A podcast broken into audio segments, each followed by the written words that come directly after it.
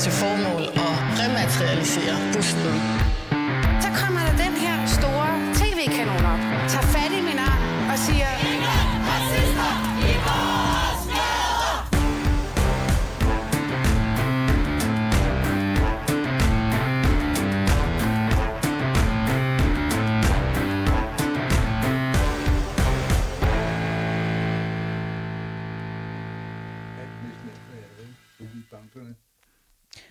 skal I være stille, de her. Øh, velkommen til anden time af Baby og Boomer. Mit navn er Phyllis Jassara, og øh, ved min side er anden violinen, Asger Aumund. Øh, vi skal jo til den sjove time nu jo, for øh, her kommer dine evner som vært på prøve. Og øh, ja, tro det eller ej, jeg har faktisk fundet et emne, som du aldrig nogensinde har forholdt dig til, Asger. Du plejer ellers ikke øh, ja, at være bleg for at udtale om ting, som egentlig ligger milevidt fra din øh, egen privilegerede position. Men øh, ja, faktisk er der ingen andre her i studiet end mig, som kan bidrage med lidt empiri til det her emne. Øh, og det leder mig så frem til at løfte sløret for den første debat, som vi skal have her i studiet. Vi skal nemlig tale om menstruation. Og øh, i den forbindelse så vil jeg gerne øh, sige velkommen til dig, Sikander Siddik. Du øh, har lidt problemer med din mikrofon. men, Ja, øh, den driller lidt. Driller lidt. du skal bare prøve, prøve at se, om du kan tale ind i den. Ja. Men øh, velkommen til, at du er politisk leder for øh, ja, De Frie Grønne. Der kan jo være en stor udgift i budgettet forbundet med, at øh, ja, piger og kvinder verden over samtidig skal øh, købe tamponer og bind, når deres menstruation ligesom melder deres øh, ankomst. Og derfor så har Skotland som en af de her få lande i verden forsøgt at gøre op med selve den her menstruationsfattigdom, hvor piger og kvinder ikke har råd til at købe menstruationsprodukter. Øh, for eksempel for to år siden, der gjorde bind og tamponer gratis for alle, der har brug for det. Det er ovenikøbet de lokale myndigheders juridiske ansvar at sørge for, at produkterne er tilgængelige. Og herhjemme er debatten blusset op igen, efter en kvinde på Twitter skrev, Tænk, jeg aldrig bliver træt af at prokke mig over, for fuck's sake, undskyld, jeg banner. Det er dyrt at bløde en gang om måneden. Og så delte hun altså det her billede af en pakke økologisk tampax, der koster knap 50 kroner. Øhm, jeg vil lige spørge dig, Sikander ja. her til at starte med. Øh, har, har den her person, som egentlig hedder Shani øh, på Twitter, som hun skrev det, har hun ret?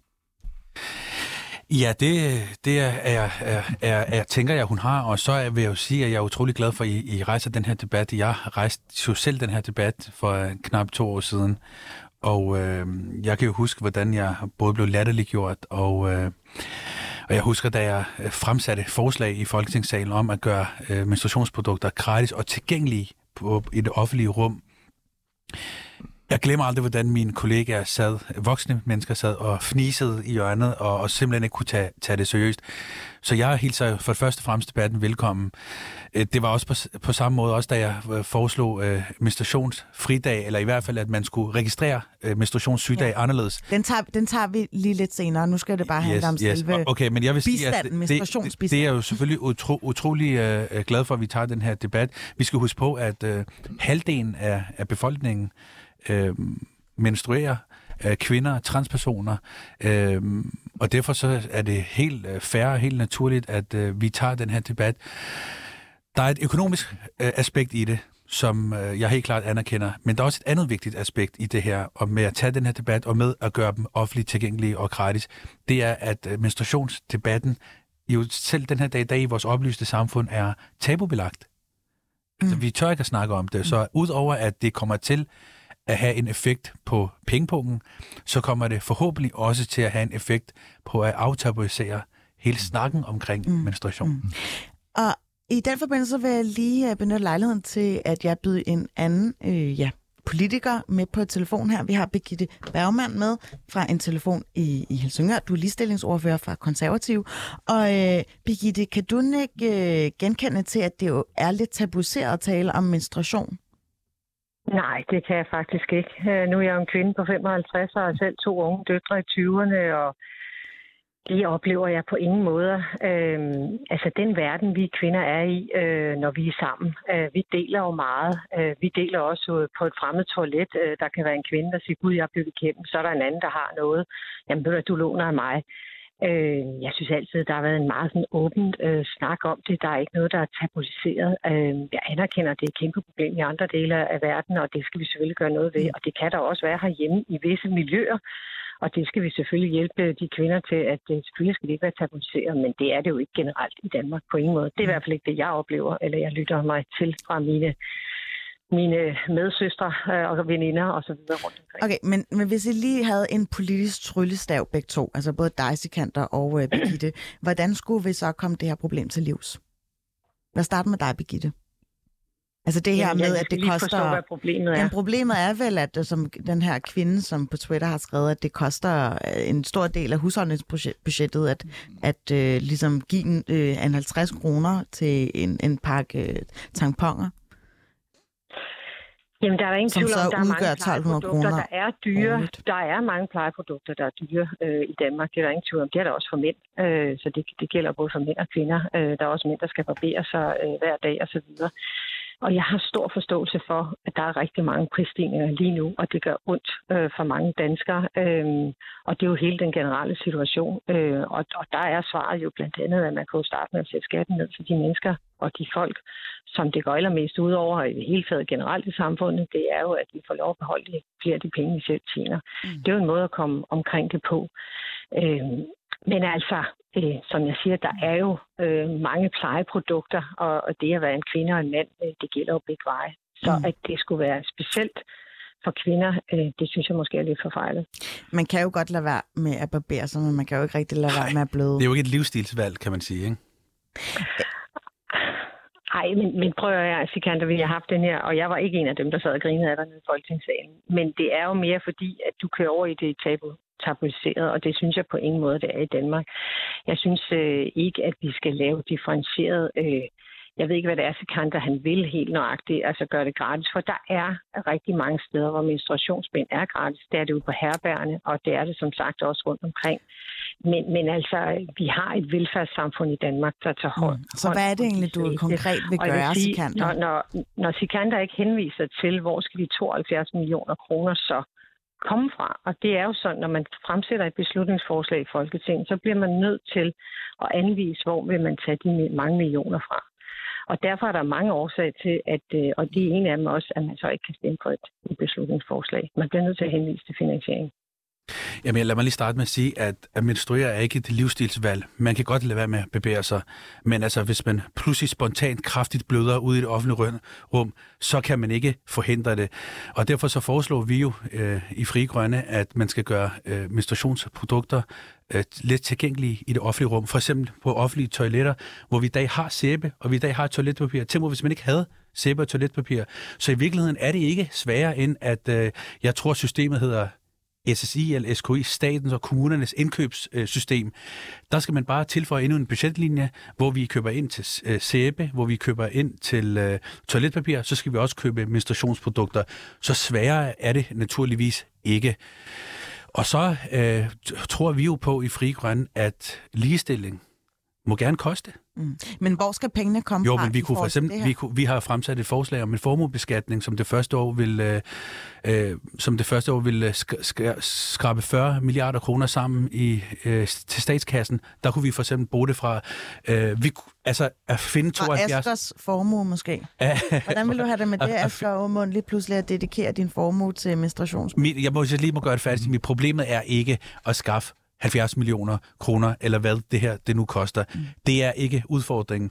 Det, der er udfordringen her, og, og jeg vil sige, at det er jo ikke kun mig, der siger, at det er, at det er tabubelagt. Prøv at følge med i, den, i, i debatten. Øh, der er jo et hav af kvinder øh, og, øh, og øh, andre mennesker, som siger, at det her det er tabubelagt. Det er svært at snakke om. Mm. Det er jo ikke noget, jeg øh, er, er i, alene om at mene. Men en ting er selve den tabuiserede del, den anden er ligesom det økonomiske aspekt. Og i Storbritannien, Frankrig og Kanada har man i løbet af det seneste år vedtaget at fjerne momsen på hygiejnebind og tamponer. Birgitte, kunne det ikke være et sted at starte?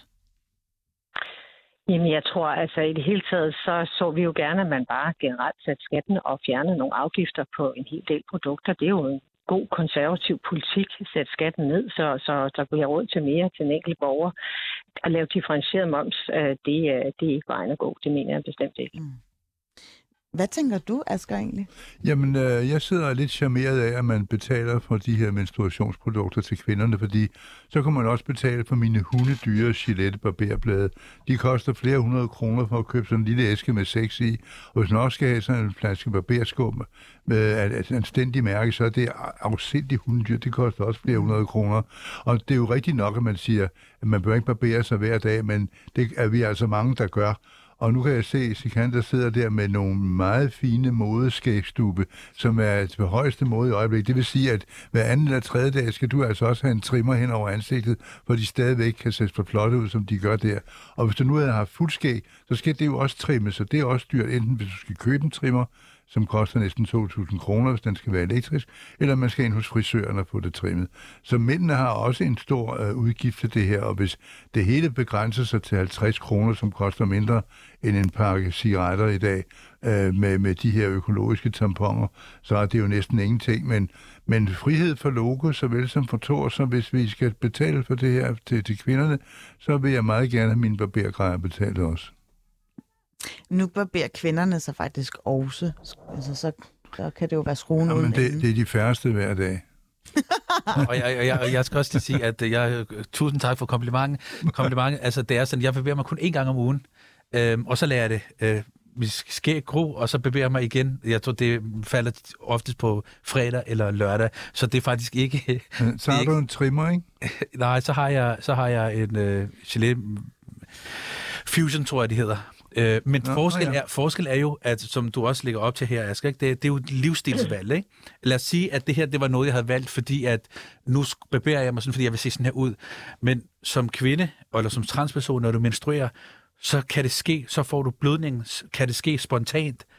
Og så er det jo dybt problematisk, hvis vi i det offentlige rum ikke har øh, menstruationsprodukter tilgængelige, hvor du og jeg, Asger, øh, vi øh, kommer jo ikke spontant til pludselig at få enormt meget øh, skæg op, og så tænker nu skal vi hurtigt fjerne det. Så der er altså, jeg, øh, jeg forstår det med plejeprodukter, men der er altså forskel på øh, plejeprodukter. Det ene, det er ja, ja. livsstilsvalg, og det øh, andet, jeg, det er... Jeg vil ikke have noget imod, at man i det offentlige rum havde øh, produkter, som kunne starte en akut problem, eller kunne stoppe et akut problem hos kvinder, der pludselig bløder ikke. Jeg har jo sådan en boomer-alarm, jeg afspiller hver gang, du siger noget helt vildt boomeragtigt, men lige før jeg skulle have sådan en en woke-alarm, nu hvor du er begyndt at blive så omvendt.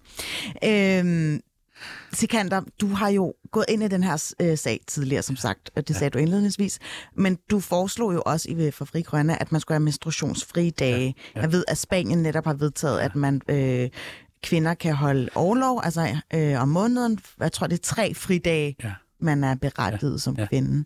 Er det noget, vi skal implementere i, i Danmark også? Altså, i årtier har man i Asien i, øh, haft menstruationsfri dage, og da jeg startede øh, også den debat for, for noget tid siden, øh, det var også en tof omgang, lad mig bare sige det sådan, ikke? Og, øh, og det der, det, der ligger til grund for det, det er, at vi har i forvejen et meget, meget kønsopdelt arbejdsmarked.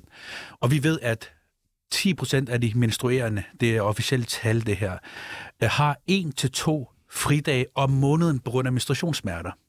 Og det betyder så, at når, de, når året er omme, og de så skal til samtale hos chefen, og forhåbentlig skal videre i karrieren, så har, er de allerede tilbage på point, fordi så har de mellem 12 og 24 sygdage. Mm. Og det er, der er en ulighed. Og derfor så foreslog jeg, at vi skulle kigge rundt om i verden og se, hvordan man gør det derude, og eventuelt øh, registrere Øh, øh, de her sygdage som ikke som almindelige sygdage, mm. således at man ikke, fordi at, at man grund af naturlig blødning, så er i forvejen på et kønsopdelt arbejdsmarked, allerede er meget mere bagud mm. på point. Og så sker det vidunderlige, at så øh, vedtager Spanien øh, så øh, de her menstruationsfridage, og, øh, og så bliver det aktuelt igen. Så jeg synes i hvert fald, jeg siger ikke, at det, at det er den spanske model, vi skal indføre. Jeg siger heller ikke, at det nødvendigvis er menstruationsfridage, men jeg siger bare, her er der men en problem. Men hvorfor er det, du går så meget op i det her, øh, altså du fremstår nærmest som sådan en ligestillingsduks. Men jeg er også en ligestillingsduks. Jeg er også en ligestillingsduks. Og for mig og for Frie Grønne, der er øh, vi et feministisk parti, ligestilling er altafgørende for os. De strukturer, vi har bygget op omkring samfundet. Mm. At vi har en intersektionel tilgang til feminismen, og vi kan jo mærke det øh, øh, som broen. Vi kan se det. Øh, der har været en ligestillingslov i 46 år i Danmark, men vi har stadig ikke lige løn øh, på arbejdsmarkedet. Og det er en helt anden snak. Jeg skal lige spørge Birgitte Bergman, du er stadig med på en telefon. Vil det ikke øh, gavne ligestillingen, hvis man øh, ja, kiggede på kvindernes menstruationsdage, dem hvor, hvor de har rigtig mange smerter og ondt, og man ligesom gav dem fri? Altså, jeg er sikker på, at øh, de kvinder, som har det sådan, og dem er der øh, en hel del af, det er der ingen tvivl om, øh, at det løser man ude på arbejdspladserne. Øh, og så er det heldigvis sådan, at man også kan arbejde hjemme fra, øh, og det er jo heldigvis øh, blevet meget mere øh, anerkendt nu efter corona. Øh, så altså, og de steder at gå ind fra samfundsmæssig side af og sige, at nu skal vi have menstruationsfri dage, det synes jeg øh, lige nu, hvor vi mangler hulens masse arbejdskraft. Det er i hvert fald ikke det, vi kommer til at stå på og slå på. Mm. Men jeg er sikker på, at man løser det på en fornuftig måde på arbejdspladsen. Jeg snakkede med en kvinde i går, for det ikke skal være løgn, i går, og så sagde øh, hun til mig, jeg er utrolig glad for, at du startede den her debat dengang, og den er kommet op, op igen. For jeg har rigtig svært ved øh, at sige til min mandlige øh, øh, chef, at jeg på anden dag har så voldsomt mange smerter, at jeg ikke kan arbejde. Så den anden dag, jeg har menstruation, der plejer jeg at sige til min chef, at øh, min søn skal til tandlægen, eller han er syg, eller andet, og derfor så øh, bliver jeg hjemme. Mm. Men Der det er ikke mere et problem med chefen. Det no, noget no, at men jeg mener, bare, jeg mener bare, der er masser af de her historier derude, og det er et, mit pointe med, at det er tabubelagt. Vi kan ikke snakke åbent om det. Nummer to, så er det en udfordring for 10 procent af alle menstruerende, og det er unfair på i forvejen kønsopdelt arbejdsmarked, at der er øh, mennesker, kvinder, transpersoner, som har 12-24 fridage om året, øh, sygedage om året, og det, det gavner i hvert fald ikke deres muligheder på et forvejen kønsopdelt arbejdsmarked. Lad os lige høre, hvad den garede erhvervsleder vil sige i den her sammenhæng, hvis der var en, øh, en kvindelig medarbejder, som ringede til dig og sagde, at hun havde menstruation, og hun gerne ville have fri. Jamen, det vil jeg da give hende, fordi øh, vi ved jo, at der er øh, jo mange kvinder, der overhovedet ikke mærker noget til, at de har menstruation andet end de bløder. Men der er altså også nogen, der har nogle voldsomme smerter. Og nu øh, beskæftiger vi jo i medicinalindustrien, hvor jeg kommer fra, et hav af kvinder, som jo har net, netop det problem. Og nogen har det- netop ikke et problem at gå på arbejde med andre, får stærke smerter. Og et af de produkter, vi havde i mit firma, der, som jeg var chef for, nemlig Ferrosan, hed Idotyl. Og det var det mest foretrukne smertestillende øh, middel blandt menstruerende kvinder, ved vi fra undersøgelser. Og der er mange flere kvinder, som faktisk har de smerter, end man i almindelighed går og tror. Og der synes jeg, at man som arbejdsgiver, hvis de kommer og klager deres nød og siger, at de har for mange smerter til at gå på arbejde, så må man sige, fint, øh, det, øh, det vil vi efterkomme, og så får du en dag eller to, hvor du kan komme der. Og øh, det mener jeg er den rigtige måde at gøre det på. Men Asger, synes du så, altså det der er jo problemet med den model, tænker jeg, det er jo, så bliver det registreret som en sygdag. Og det er det, jeg synes, det er unfair, fordi det her, det er en naturlig biologisk del. Det kan kvinder og transpersoner ikke gøre for. Og så er der allerede en ulighed på arbejdsmarkedet. Så den model køber jeg, hvis det er, Asger, du, øh, øh, arbejdsgiveren siger, vi registrerer det ikke som en sygdag. Fordi når året er om, og der skal en chefstilling øh, ledig, og man skal vælge mellem medarbejdere, så den, der har på grund af de her smerter været hjemme to gange, øh, to dage i måneden, og det vil sige 24 gange om året, jamen så er man allerede bagud på point. Så der er også det her ligestillingsaspekt i det for, for, Men for mit vedkommende. Nej, man men ikke altså, Undskyld. moderne mennesker bliver jo ikke lønnet efter deres tilstedeværelse på arbejdspladsen. De bliver lønnet efter, hvad de præsterer. Og øh, det er jo fuldstændig rigtigt, at netop covid-bølgen har betydet, at vi har lavet om på vores arbejdsrutiner, så mange flere arbejder hjemmefra. Men hvis man er så syg, at man ikke kan arbejde og har så mange smerter, så må man acceptere det. Men det hele afspejler jo så, hvad er kvindens værdi på arbejdsmarkedet, hvis hun øh, skal have øh, nogle ekstra sygedage, fordi mm. hun har menstruation. Og Den helt kommer man så ikke til at øh, sætte kvinderne på et slags B-hold, hvis jeg lige skal øh, sætte det på øh, Jones advokatspidsen her, Birgitte Bergmann? Nej, det synes jeg ikke, fordi altså, øh, der er jo rigtig meget, der i dagligdagen bliver løst ude på arbejdspladserne, og hurra for det, fordi det er også der, det skal løses. Og der er ingen tvivl om, at det bare er fuldstændig op om det, som Asger Aumund siger. Altså, øh, vi bliver jo dømt på øh, både mænd og kvinder på vores kompetencer og vores kvalifikationer og vores profil og vores øh, måde at være øh, på arbejdspladsen på øh, og socialt osv. osv. Og, øh, og fordi man så har øh, en, en gang det er måske ikke hver eneste gang, men der er nogle kvinder, hvor, hvor det virkelig er slemt. Og det er der ingen tvivl om. Og der er jeg sikker på, at man finder en løsning ude øh, lokalt på en arbejdsplads. Jeg tror ikke, det, øh, det er i hvert fald ikke noget, som, som, jeg, øh, som Spanien og så videre og, og de andre øh, lande, jeg kender ikke rigtig helt til deres lovgivning endnu, for at være helt ærlig, hvad, hvad det har konsekvenser og så videre. Men, men, øh, men at man skaber et A- og B-hold, det mener jeg bestemt ikke, fordi at øh, det er noget helt andet, man bliver bedømt på som kvinde. Øh, så jeg køber heller ikke, øh, jeg køber heller ikke øh, præmissen om, at vi har et meget kønsopdelt marked, arbejdsmarked. Det gør jeg simpelthen ikke. Det skal du selvfølgelig lige have lov til at svare på. Jamen, altså, for mig at se, øh, man, kan jo, man skal også huske på, at der har jo også været øh, organisationer ude, kvindeorganisationer ude og sagt, at det her kan også godt have den modsatte effekt, ikke? Øh, og derfor så øh, har jeg ikke... Frem... Altså en mod, modsat effekt, at det ikke er gavnligt for Ja, det ikke er gavnligt i virkeligheden, ikke? Og, og det er jo også derfor, at den her del har vi ikke fremsat forslag om i Folketingssalen. Det vi fremsat forslag om, det var, at det skal være øh, let tilgængeligt og gratis tilgængeligt i det offentlige rum. For mig at se er det bare vigtigt, at vi tager debatten.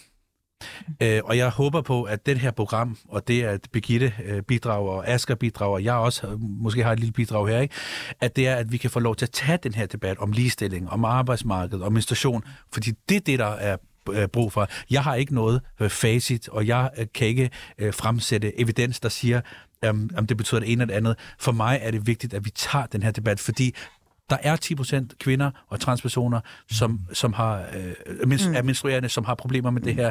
Vi har et kønsopdelt arbejdsmarked. Det har vi forstået. Jeg skal bare lige her på afslutningsreplikken... Må jeg godt lige have lov? Øh, nej, fordi, fordi nu giver vi lige ordet til uh, boomeren her i rummet. øh, Asger, øh, altså er du glad for, at vi kan begynde at tale om, om menstruation på helt normale vilkår? Jamen, det tror jeg, folk har gjort længe. Altså, kvinder har jo aldrig haft nogen som helst øh, barriere mod at tale om den slags ting. Øh, men det, det er klart, at det er jo ikke noget, som rigtig fylder meget i mændenes hverdag. Så derfor så øh, har man Så skal ikke I bare snakket, holde kæft og lytte. så har man ikke snakket meget om det. Så jeg, jeg mener ikke, der er behov for ligesom at tage hul på en stor menstruationsdiskussion, fordi vi er et, et åbent og frit samfund. Der, jeg mener jeg ikke, der har været nogle barriere, øh, ja, som vi skal til at nedbryde. Øh, jeg tror, at uh, Piben har, for han en helt anden lyd, men hvis man spørger Sikander Siddiq. Du skal tusind tak, fordi du gad at komme Jo, og tak, øh, fordi, herinover. vi, tak, fordi I lagde op til, at vi skulle Grønne. tage den her debat. Den er vigtig. Og til, øh, tak til dig, øh, Birgitte Bergmann fra øh, De Konservative, som er ligestillingsordfører. Selv tak.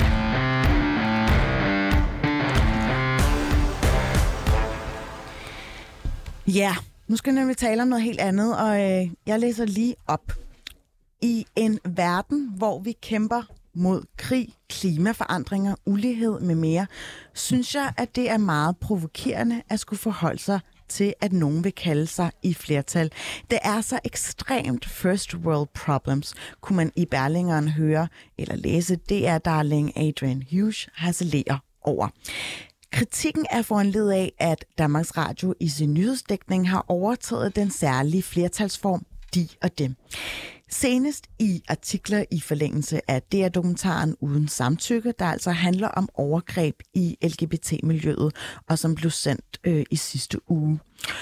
Og hvis man ikke er helt assurført med den seneste tilføjelse af de her pronomener, så er det sådan, at for særligt transkønnede og non-binære personer kan det have stor betydning, hvilke pronomener der bliver brugt om dem. Det skyldes, at vi i høj grad forbinder pronomener med køn, han eller han ham, som jo bruges om mænd, og hun hende, som bruges om kvinder osv. Mange non-binære øh, personer foretrækker derfor kønsneutrale pronomener, såsom de og dem, i stedet for han eller hun.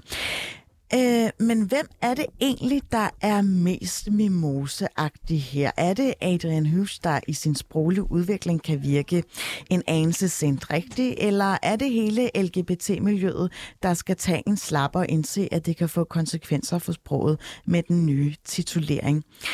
Og til det er det jo helt øh, nærliggende at øh, invitere hovedpersonen selv med ind. Adrian Hughes, P1-vært på det hedderkronede ja, flagskibsprogram Klog på sprog. Velkommen til. Tusind tak skal du have. Og for at gøre os endnu mere klog på sproget, så har vi ligeledes Susanne Brander, Jespersen, sekretariatschef i LGBT plus Danmark med i studiet. Velkommen til dig også. Øhm, Adrian, er det her et knæfald, at det er, altså Danmarks Radio har overtaget tiltaleformen? Nej, det tror jeg ikke. Altså, jeg tror, at, at uh, i, på DR.dk uh, uh, kultur, eller hvor det er publiceret, så uh, er der dygtige mennesker, som vil andre mennesker det godt og forsøger at opføre sig så respektfuldt og så hensynsfuldt, som de nu engang kan. Og i den sammenhæng har de så været sammen med en, en non-binær person, hvor de har forstået, at den non binære, jeg tror, at vedkommende i den her sammenhæng hedder Preben, mm. øhm, øh, ønsker sig omtalt med de og dem. Øh, jeg kan se, at Preben ikke omtaler sig selv i flertal. Han omtaler sig selv med pronomenet jeg og mig ikke? i samme artikel i øvrigt. Så, så de og dem pronomenet bliver ikke til flertal i første person, hvor man bare henviser sig til sig selv. Det er typisk i tredje person, ikke? Ja, det er kun i tredje person. Mm. Ja. Øh, og, og det, som jeg anholder i den sammenhæng, det er, at man simpelthen ikke forstår det. Okay. Øh, Susanne Brander, hvis man øh, sender dig en mail, så får man en mailsignatur øh, retur, hvor der står hun og hende. Hvorfor er det vigtigt, at vi ikke længere sådan antager hinandens køn på forhånd?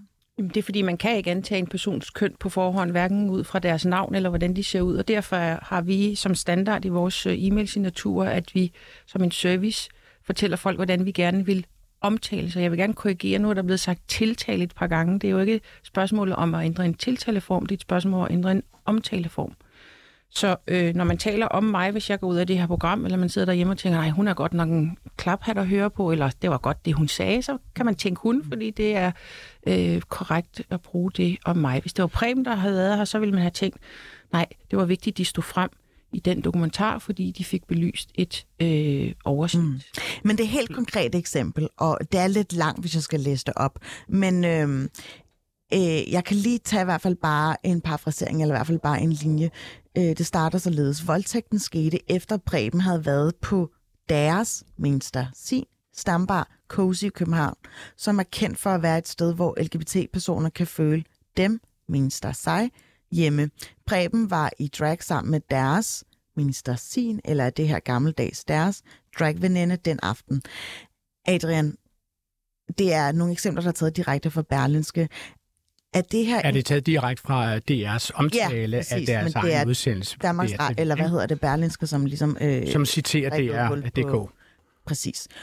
Øh, men kommer med selve kommentaren. Jeg skal lige forstå, øh, hvorfor er det her eksempel selve ja, øh, hovedpulsåren i, i hovedpinen omkring den her tiltaleform? Eller omtale, undskyld. Altså, nu, du ved, jo, hovedpinen med det her, det, det optager mig altså mærkeligt nok ikke særlig meget. Og grunden til, at du ringer til mig og spørger mig om at komme her i programmet, det er, at der ikke er særlig mange andre, som, som taler imod det her, fordi øh, Øh, det, den mest almindelige holdning, det er, at hvis nogle mennesker ønsker sig selv omtalt på en bestemt måde, en fred med det, lad dem da gøre det. Ikke? Og så, så er det virkningsfuldt, at jeg, øh, punkt et, som udøvende homoseksuel mand, altså siger det, som jeg siger nu, og så er jeg derudover også øh, vært på et sprogprogram, og mm. jeg skal jo insistere på, som min producer, Svala Sigfusa, de har indskærpet over for mig, jeg øh, udtaler mig i denne sammenhæng ikke som repræsentant for hverken DR eller for Klog på Sprog. Jeg er sådan set bare en privat sprogbruger. Ja. Om end skønt en usædvanlig dygtig og opmærksom en af slagsen. Det ved vi. Og det er sådan set også, der er jo også grammatisk forkert i det, du læser op. Altså, det ville jo, skulle jo hedde, at voldtægten skete efter Præmien havde været på sin stambar som er et kendt sted, mm. hvor LGBT-personer kan føle sig hjemme. De, de råder jo også rundt i det. Ja, så det er faktisk ja, Danmarks Radio, der har sige, er kommet de... til, at det ikke er være i overensstemmelse med dansk sprognævn her. Ja, altså... Nej, nu siger du dansk sprognævn. Hold dansk sprognævn udenfor i den her sammenhæng, fordi at de øh, vil meget nødig at sætte hænderne i makulatoren og sige, at der skal være fuldstændig mur- og nagelfaste regler for det her. Dansk sprognævn registrerer bare, det, for, det siger jeg til dig, fordi jeg arbejder meget sammen med dem i Klub og Sprog, og de registrerer ændringer, men de går ikke ud med en flammekaster og, og tvinger folk til mm. at bruge sprog. Vi har jo seniorforsker Marianne Ratcher med på en telefon okay. lige om lidt. Øh, du skal lige have lov til at færdiggøre din pointe. Jamen, man kan bare se, at de råder rundt i dem. Øh, altså, sådan så de, de bruger de forkerte pronomer på de forkerte tidspunkter. Ja. Det ene sted, de har det rigtigt, det er faktisk der, hvor de omtaler Preben som de, da de var på vej hjem. Øh, det er også derfor, vi har lavet en lille guide til pronomer, som man kan hente på vores, hjemme, vores hjemmeside, hvor man mm. kan få en lille vejledning i, hvordan, hvornår og hvordan man skal bruge mm. de nye pronomer. Lad mig lige også læse lidt videre fra selve Berlinske artikel, fordi øh, der udtaler du dig igen bare som privatperson, Adrian. I virkeligheden tror jeg, at det giver en større modvilje mod non-binære personer, de prøver at vride armen rundt på almindelige menneskers sprog, i stedet for, at vi bare taler almindeligt dansk til hinanden. Hvorfor tror du, der kommer en modvilje? Jamen altså, øh, det er jo et virkelig godt spørgsmål, Phyllis. Altså, øh, jeg tror, mange mennesker har et meget øh, tæt og meget følelsesladet spørg, øh, forhold til deres eget sprog. Alle mennesker er jo født på et bestemt tidspunkt, som de ikke selv er herre over, og jeg er tilfældigvis født i noget, der hedder 1962, og jeg er vokset op med at bruge sproget på en bestemt måde, og man kan godt have mig mistænkt for med rette, at mit sprog er ligesom fast støbt i akryl øh, i den generation, som jeg tilfældigvis er vokset op i, som jeg forestiller mig, at også dit sprog kunne være det, eller Askers kunne være det. Ikke? Og, og, og jeg oplever som vært på Klog på Sprog, at rigtig mange mennesker skriver ind og siger, hvorfor kan folk ikke længere finde ud af uh, forskellen mellem ligge og lægge, mm. eller bjørnetjeneste, er det en stor tjeneste, eller en lille tjeneste osv. Der er en hel masse klassikere i det der.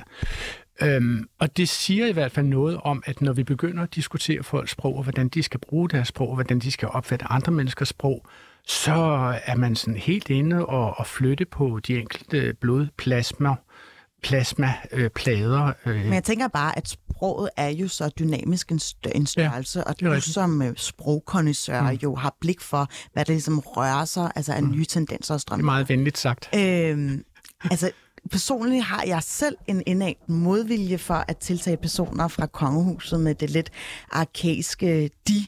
Øh, ja. Hvorfor skal man udvise særhensyn til kongehuset, men ikke til non-binære, som måske i al den her tid har følt sig ubekvemme ved de her traditionelle øh, binære stedord?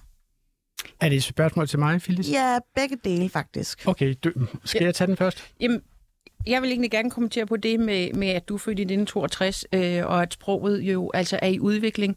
Øh, når vi sammenligner denne her øh, sprogbrug øh, for og om non-binære personer med udlandet, så er vi 10 år bagefter. Øh, altså, hvis man melder sig... I forhold til hvilken målstok? Jamen, i forhold til, hvad der sker i den øh, anglosaksiske verden, for eksempel. Mm. Så hvis man, hvis man i dag skal øh, på besøg i det, i det hvide hus i Washington, så, kan, så når man øh, øh, tjekker ind, så vælger man også, hvad for nogle pronomer man gerne vil have på sit navnskilt, og det, vil sige, og det er pronomer, der bliver brugt og anvendt. Så på den måde, så kan jeg jo godt forstå, at debatten er her nu i Danmark, fordi øh, det, det er først en diskussion, vi har fået ord og sprog for de sidste to-tre år.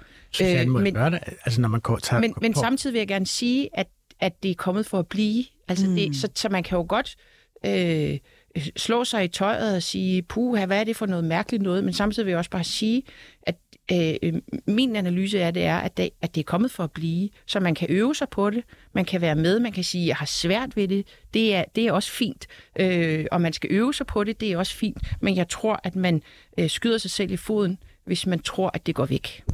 Er det simpelthen sådan, når man kommer på besøg i et hvide hus, at man får et navneskilt, og nedenunder navnet på navneskiltet står der så de og dem, eller han og hun, eller... Øh... Det er dem. Jeg, det, det tror jeg, når man registrerer sig altså derovre. Lig, ligesom i din e-mail? Ja. Okay. Hvordan skriver du det i din e-mail? Skriver du, mit, mit foretrukne pronomen er sådan, eller skriver du bare han, eller øh, øh, øh, hun og hende? Jeg skriver Susanne Brander Jespersen i parentes, hun, hende. Okay. Kan I huske, at jeg lige stillede det der spørgsmål i forhold til kongehuset? Ja, kongehuset. Altså, tak fordi du spurgte, havde jeg sagt. Altså, jeg er jo bare nødt til at sige, at kongehuset er jo en helt særlig institution i det danske samfund. Øh, der er kun én person, som repræsenterer kongehuset og har den øh, øh, position i samfundet, som er repræsenteret ved kongehuset. Det er den til enhver tid regerende monark. Ikke? Mm. Og, og det er jo en... Det er jo en øh, en undtagelse, som folk udmærket kender, og som øh, de af os, som holder af kongehuset, synes er en del af hele øh, den særlige ophøjethed, der ligger i, at vi har besluttet os for at samle vores nation omkring én person. Men på samme måde som den her undtagelse er medført, eller den er så dybt indarvet i, i, i kongehuset, den måde, ja. vi ser det på, ja. det kan man måske også adaptere. Jeg tror bare, der er vildt mange flere mennesker, som kender undtagelsen med hendes majestæt dronningen, end der kender Men, øh, undtagelsen omkring Preben. Men vi blander også tingene sammen, fordi det, der er med dronningen, det er jo, at man ville tiltale dronningen med de, fordi det er en høflig tiltaleform. Jeg vil jo ikke gå hjem til mit non-binære barn og sige, vil de have morgenmad? Jeg vil jo sige, vil du have morgenmad? Eller hvad vil du have til morgenmad? Mm. Så fordi, og, og, og det er det, der ligesom også er, er, synes jeg er en myte, der florerer, det er, det er jo ikke, at man skal tiltale de mennesker med en særlig høflig tiltaleform. Det er, at man skal omtale dem. Mm. Når mit barn er taget i skole, Men anerkender du, der simpelthen hersker lidt en forvirring? der hersker der mega meget forvirring. Og derfor Altså man har kan vi sige, også at i, i en, hvis, hvis det er sådan, at i en artikel i, på DR.dk, at de heller ikke der kan finde ud af det, så er det jo ret op og, og indlysende, at der er mange, der ikke kan finde ud af det. Altså jeg har jo på min egen Facebook-profil slået ned på mit eget yndlingsdagblad Politikken, øh, som jo altså mange gange har skrevet om det her. Politikken er jo det mest øh, terminalt øh, politisk korrekte medie, der findes i øh, Danmark. Og, og selv når de skriver specifikt om det her emneområde, så kager de rundt i de personlige pronomer. Altså en, en kunstner, som øh, beslutter sig for på Skal et man ikke bare lære sig- fejl nogle gange? Jamen, jeg, jeg- jeg vil bare sige, ja, det kan du sige, men når selv de mennesker, som jo altså skriver om det og er optaget af det, og forsøger et, at, at oplyse og uddanne andre om Mm. det, når de ikke kan finde ud af det, så er det fordi, at folk ikke kan finde ud af at bruge flertalspronomer om entalspersoner. Du spår jo så- lære det. Ja, det kan man lære. Altså, hvor den vil jeg der vej. Øh, du spår sågar, Adrian, at øh, du, sk- i den her berlinske artikel, det kan også i sidste ende have negative konsekvenser for de transkønnede og non-binære. Hvis vi bare lige kigger i spådomskunden, hvorfor er det, du tror det? Altså, jeg, jeg, jeg tror ikke, at den her diskussion om de personlige pronomener øh, øh, gavner dem, egentlig, må jeg sige. Altså, øh, jeg tror, der vil være andre end mig, som synes, at det er et, er et underligt besvær at få påhæftet. Altså, vi kan jo sagtens tale om non-binære Hvad skulle de personer. så gøre til Ja, prøv lige at høre. Man kan sagtens tale om non-binære personer, uden at omtale dem med flertalspronomenerne de og dem. Mm. Altså i hele den her artikel, som DR.dk har skrevet om Preben, kunne jeg gå den igennem for dig, og, og hvert enkelt sted kunne jeg indhæfte øh, en omtale af Preben, som enten omtalte Preben med navn, eller som pågældende, eller vedkommende, øh, eller hvad det nu ellers måtte være. Der kan være mange måder at omtale Preben på, men der, hvor man bliver forvirret, det er, at man ikke forstår, at, at det er Prebens stambar, Kausibar. Det er et sted, hvor Preben føler sig øh, godt tilpas, og måske bemærker du nu, Phyllis, at jeg taler om Preben, uden at omtale Preben som andet end mm. non-binær. Jeg har på intet tidspunkt i denne samtale omtalt Preben som hverken han eller hun køn mig bekendt. Så må du spole Øh, tilbage og se, om du det, kan finde det noget. gjorde du faktisk lige i starten. Men Hvornår? Fair nok, men lige i starten, der sagde du Preben og brugte et øh, han-ham. Gør det? Ja. Ja, der kan du så se. Undskyld, Preben. Tak. Jamen, hvor intet, øh, intet våger, intet vinder jo. Men øhm, Asger, du er jo lidt forbavsende stille i den her diskussion. Jo, men det er, Er jo ikke lige noget, bussen, der eller hvad? kommer så Han er støbt i akryl. ja. Nej, men jeg synes, det er noget underligt identitetstyranni. Altså, de- de fleste mennesker, de har deres sprog, som Adrian meget rigtigt siger, det vil de gerne blive ved med at beholde.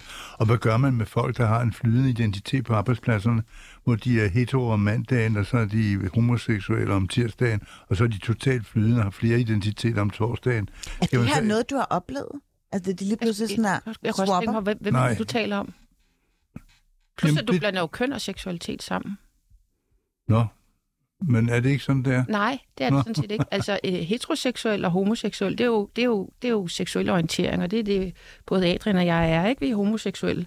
Øh, øh, men vores kønsidentiteter er jo heldigvis mand og kvinde. Øh, så, så, så non-binære er jo nogen, der har en kønsidentitet, der ikke er mand og kvinde, men deres seksualitet er jo fuldstændig i sagen underordnet. Den kan jo være hvad som helst. Jo, men jeg synes alligevel, det er, det er noget underligt øh, fremmedlæme, der kommer ind i sproget, at, øh, at man skal til at tiltale folk, som er en person i flertal.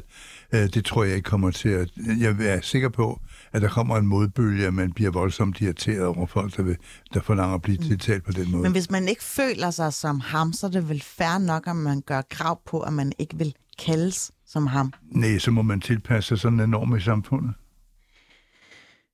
Susanne, det skal du lige... Øh, Ja, give en altså jeg plejer, på jeg plejer at bruge det eksempel, hvis nu, øh, hvis nu jeg konsekvent omtaler Adrian som hun. Hun står der i en rigtig flot blomstret skjorte, og Adrian og jeg, vi kender hinanden, fordi øh, øh, Adrians... Øh, hun og jeg mødes tit øh, i, i, i, øh, i øh, Især i, i mit sommerhus. Især i, i hendes sommerhus.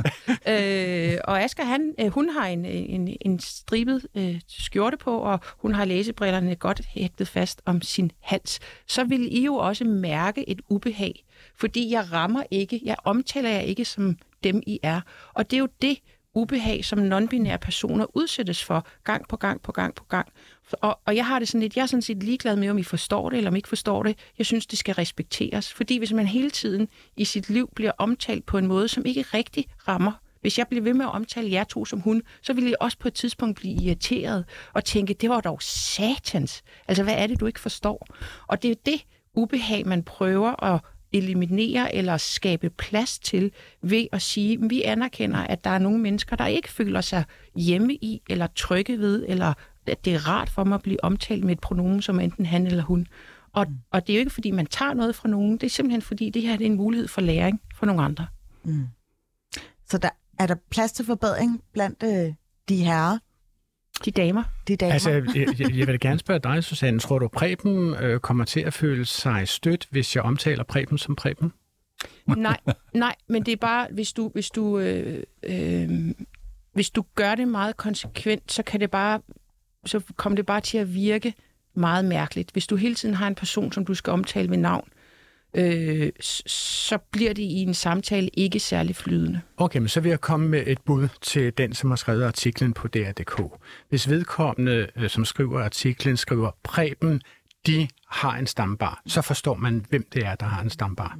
Men man forstår ikke, hvem der har stambar, hvis ikke man øh, gør opmærksom på, at her, vedkommende skriver så også i den artikel, der er virkelig irriterende, øh, vedkommende, som har skrevet artiklen, omtaler først Prebens forhold til sine egne personlige pronomener efter omtalen af Cozy mm, Bar. Mm, mm. Og det betyder, at altså, hvis man skal ud i det her mini, altså, grammatisk minerede farvand, så er man simpelthen lige nødt til at fortælle folk, I skal lige vide, det er nu, vi sejler ind i Øresund, og det er her, minerne ligger, og så prøv at forstå det efterfølgende.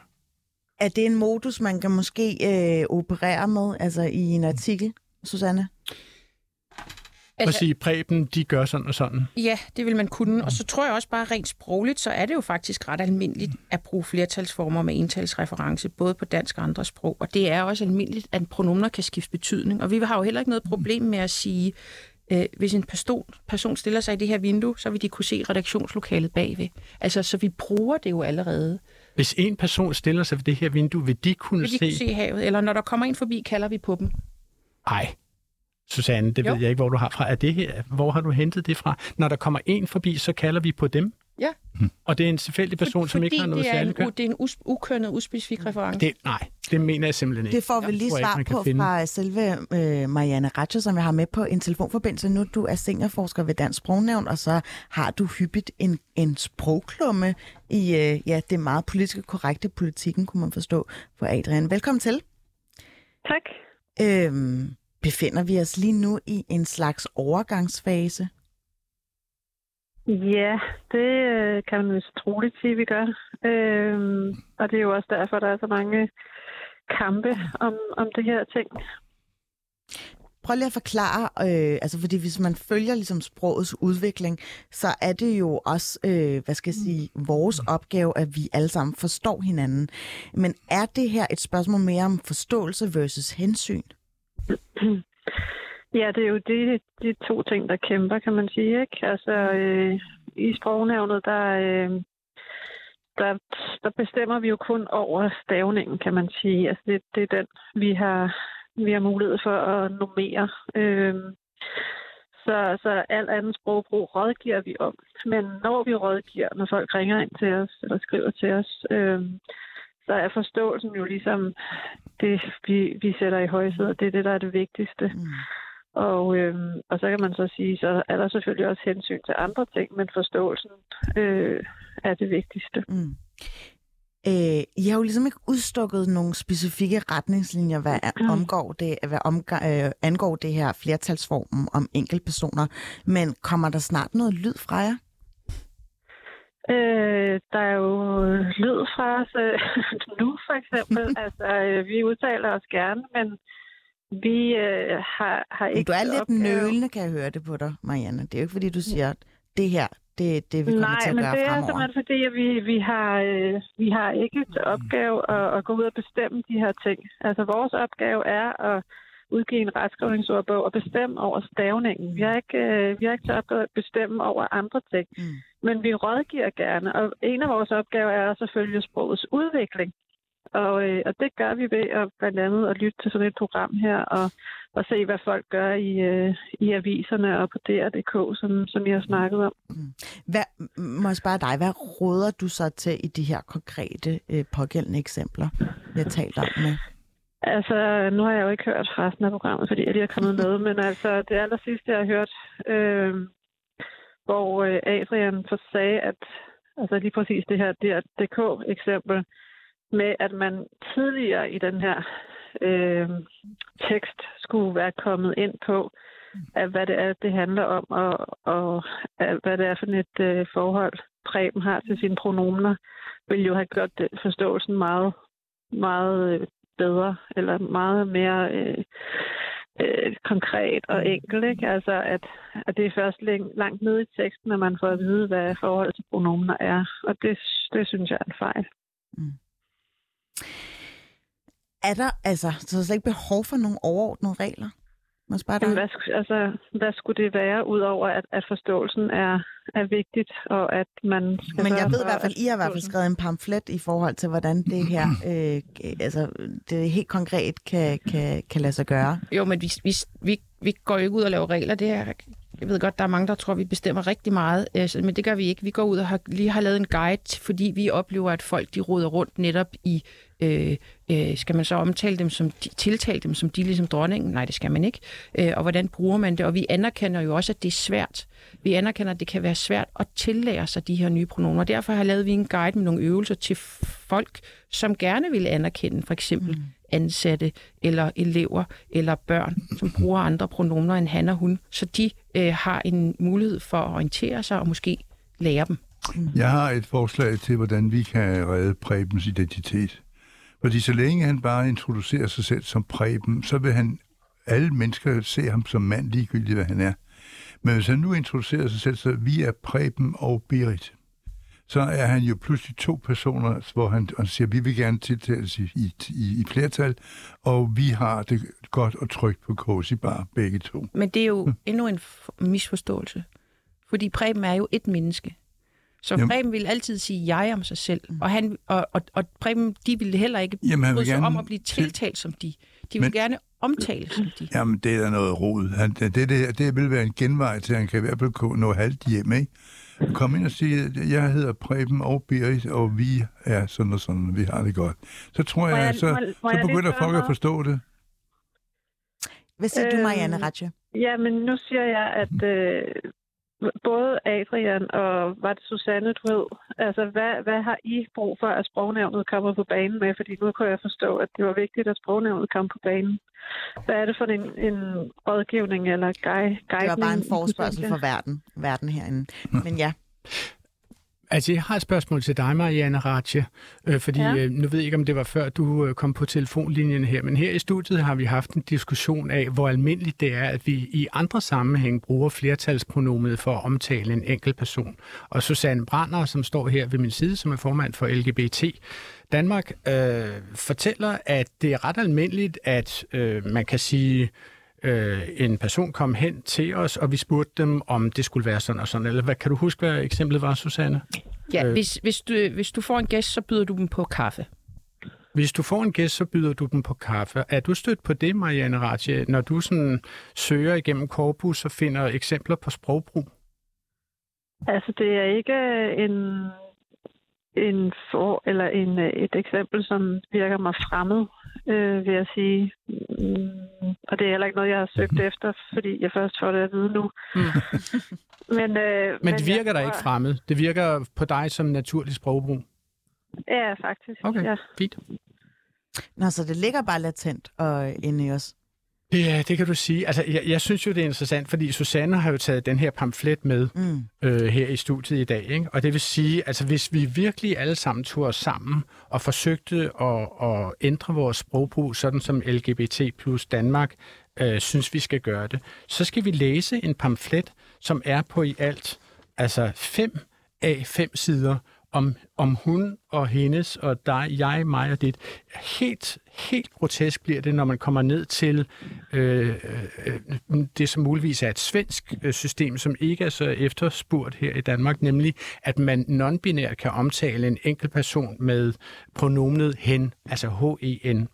H-E-N øh, bliver så til hen eller hem, når det er øh, til mig eller til dig, altså i det, som enten er akkusativ eller dativ, for nu at sige det sådan lidt kompliceret.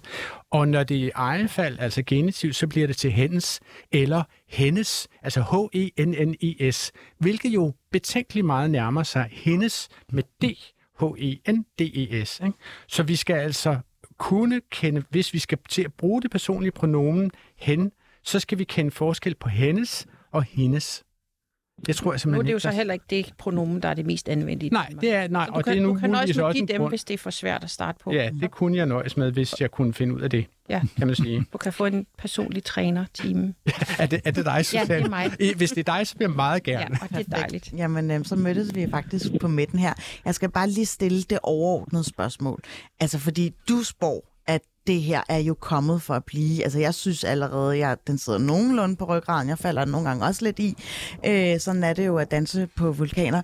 Men øh, altså, Marianne, handler det her bare dybest set om, at det er en generationskløft i sproget, hvor det er bare de gamle, der for en gang skyld skal ja, omstille sig?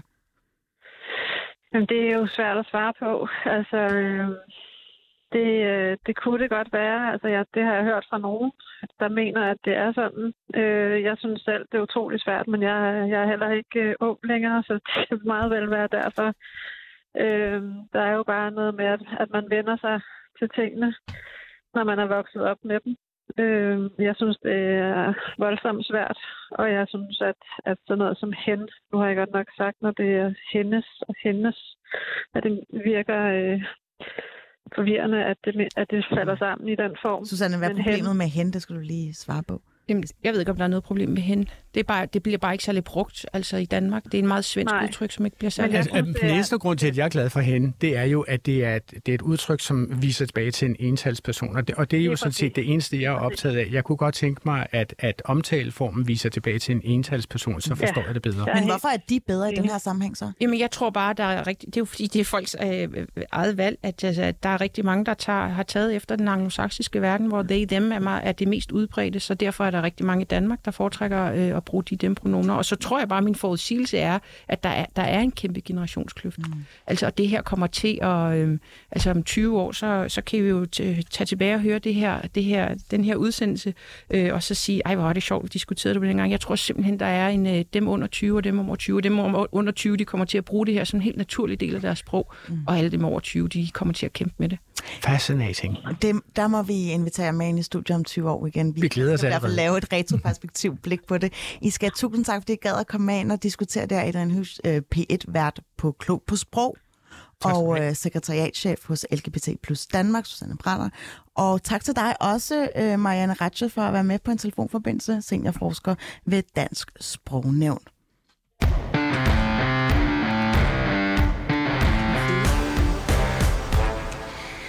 Nå, Asger, du skal jo lige øh, stå skoleret lidt endnu, fordi at øh, jeg kan høre fra dig, at der er bare no mercy i forhold til at få en lille bitte smule forståelse for, for den her omtale. Ja, det må jeg sige, det har jeg ikke. Altså, jeg synes, det er en voldtægt af det danske sprog, som selvfølgelig skal udvikle sig hen ad vejen, som sproget altid har gjort. En voldtægt men- lige frem, det synes jeg Ja, er det- et voldtægt. Ja, folk vil blive totalt forvirrede, og det vil, jeg tror ikke på, om 20 år, så sidder vi og, og, og, og har øh, de der pronomener, der kan afspejle en hel masse forskellige kønsidentiteter. Jeg synes, det er noget brøvl, og jeg tror, at, øh, at folk vil blive, øh, de bliver irriteret over det og sørge for, at, øh, at sproget udvikler sig naturligt, og ikke øh, efter en kunstig modebølge, som det her er. Mm. Modebølge eller ej, du skal i hvert fald have tusind tak, fordi du gad at øh, assistere mig her og give mig kvalificeret modspil. Synes du, jeg virkede som om, jeg havde overhånden? Jo, og det skal du også have som studievært. Sådan er livet jo for os andre Ja. ofre. Ja, men, men du, du virker også som om, at du er i dit rette element. Jamen, jeg er vant til det. Ja, i hvert fald også at sidde bag mikrofonen. Det har været en, en, øh, en udelt fornøjelse. Øh, Du har lyttet til Baby Boomer.